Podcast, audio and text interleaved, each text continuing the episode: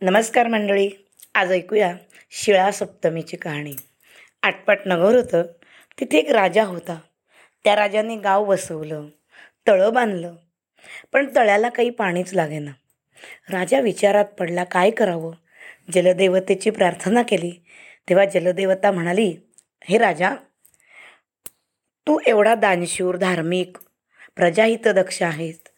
तेव्हा तू यात तळ्यातून पाणी निर्माण व्हावं म्हणून जो खटाटोप केला आहेस त्यासाठी तुला तुझ्या मोठ्या सुनेच्या मुलाचा बळी द्यावा लागेल आणि तो दिलास तर नक्की जलदेवता प्रसन्न होतील. राजाला प्रश्न पडला काय करावं बरं?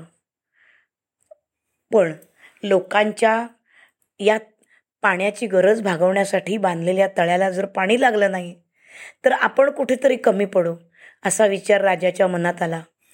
आणि शेवटी निर्णय घेऊन त्याने आपल्या मोठ्या सुनेला माहेरी पाठवलं आणि नातवाला आपल्याजवळच ठेवलं.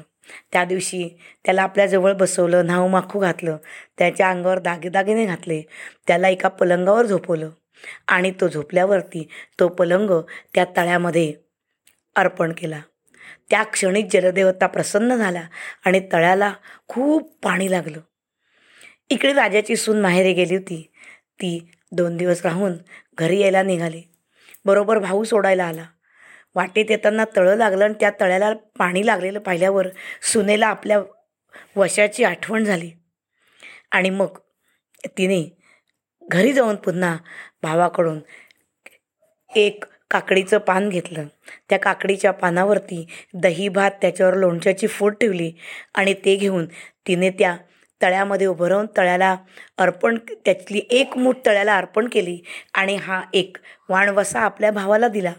एवढ्यामध्ये तळ्यामध्ये तिचे कोणीतरी पाय ओढते असं वाटू लागलं कारण तिने डोळे मिटवून जलदेवतेला प्रार्थना केली होती.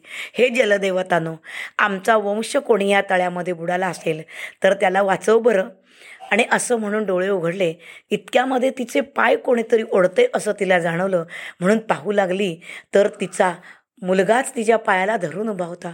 तिने त्याला उचलून कडेवर घेतलं. तिला आश्चर्य वाटलं. माझा बाळ इथे कसा?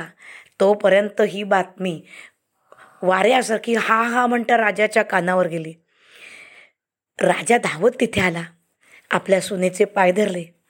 आणि सुनेला विचारलं की हे कसं झालं?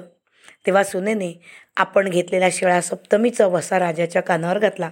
आणि त्यामुळेच जलदेवतांनी आपला हा बाळ प्रसन्न आपल्याला परत दिला. राजाला खूप आनंद झाला. जलदेवतांचे आभार मानले. गावाच्या पिण्याचे पाण्याची सोय झाली. त्या जलदेवता त्याला प्रसन्न झाल्या. शिळा सप्तमीचा वसा पूर्ण झाला. तशा त्या तुम्हालाही आणि आम्हाला प्रसन्न होवत. ही साठा उत्तराची कहाणी आहे. पाचा उत्तरी सुफळ संपूर्ण.